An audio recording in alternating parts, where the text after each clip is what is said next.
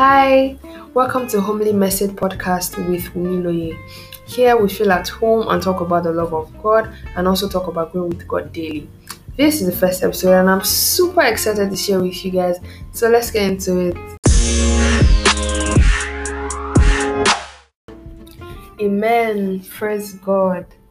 Let us pray. Thank you, Jesus, for another grace to learn at your feet again. Lord, we pray that you open our eyes to see more truth in your word in Jesus' name. And at the end, we'll have every focus bless your name in Jesus' name. Amen. Today, we're going to be talking about the love of God. Amen. And we'll be looking at the life of Manasseh. Manasseh was a king in Jerusalem. The book of Second Chronicles, chapter 33, and verse 1 to 25, gives an account of his life. He was um, about, it's a very long chapter, so I'm just going to give a summary so that we can have an understanding of, of what I'm going to be talking about. He was about 12 years old when he began to reign.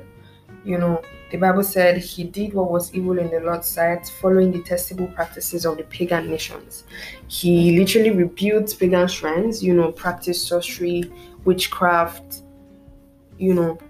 The Bible just really made emphasis on the fact that he did much that was evil in the Lord's sight arousing God's anger. He, he, he, took a carved idol that he had made and set it up in God's temple.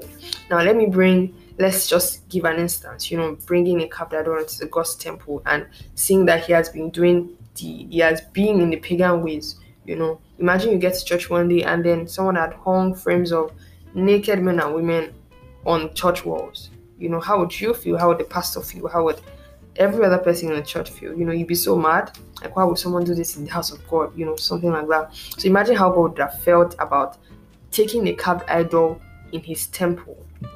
You know, even in God's anger, yeah, God tried to speak to him and his people, but he still did not listen. Verse 11 of that text said, So the Lord, because they did not listen, verse 11 said, So the Lord sent commanders of the Assyrian armies and took Manasseh prisoner. They put a ring through his nose, bound him in bronze chains, and led him away to Babylon. Amen. Most times, afflictions are proof that God loves us. It's like when we're little and we offended our parents, you know, it's only right that they beat us or take something that we love from us so we can realize our mistakes. But then the moment we show some sort of remorse, you know, and apologize, we don't keep suffering for that mistake again. Amen. So the Bible said in verse 12, it said, But while in deep distress, Manasseh sought the Lord his God and sincerely humbled himself before the God of his ancestors. You know, so that's how it is when we go back to God, when we sin against him. You know, first John chapter 1, verse 9 to 10 says, But if we confess our sins to him, is faithful and just to forgive us our sins and to cleanse us from all wickedness. Amen. Verse 13 of us, that same text said, And when he prayed, the Lord listened to him and was moved by his request. So the Lord brought Manasseh back to Jerusalem and to his kingdom. Most of the time, the devil tries to make us feel like, make us feel guilty about our past, you know, that God had already cleansed us from. Make us feel like we have to keep suffering, even though, even though we believe that God has forgiven us. Amen. Remember when Manasseh prayed to God, the affliction ended almost immediately. Let me give you an instance now let's say you you know you you you were going out and then you you forget to lock your door and then by the time you get back to your room there's so many mosquitoes in your room. Literally all you have to do is spray insecticide and leave your room for a while. By the time you're coming back you're confident if all things being equal if insecticide is very strong you're confident that all the mosquitoes are gone you know? So that's how it is. When we go back to god let's say the mistake now we did is that we did not close our door apparently. So like it's like when we go back to god we should be confident. We should live in that reality that oh yes because i've come back to him and he says he's faithful and just forgive me then he has. I don't need to feel bad about what he has forgiven me about. Do you understand? Like i'm not saying that we we have we've gone to our churches to hang naked frames of or stuff like that but my point is i don't know what our carved idols are. It could be our phones it could be tv you know, I'm not saying we, we there's something beside our bed that we bow down to every morning. Anything that basically takes our attention in from God is an idol.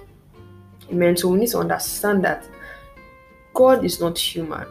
He's not a wicked God and He's always ready to forgive us. That's how much He loves us. So today, I want us to understand that when we make mistakes, we should always, as much as it's hard, because that's even when we can't even pray more, because we're like, ah, am I even supposed to even pray me that I've done this? That's the devil.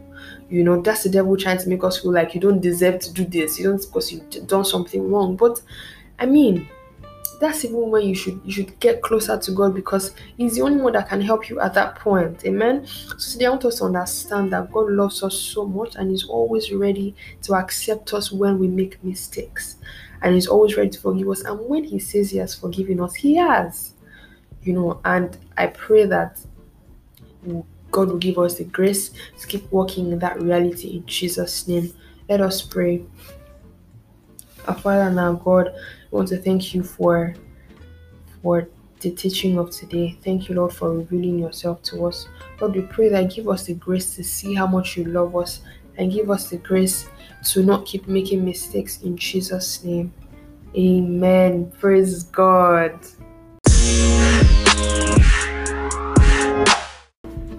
If you are blessed by this podcast, please kindly share with your family and your friends so they can be blessed as well.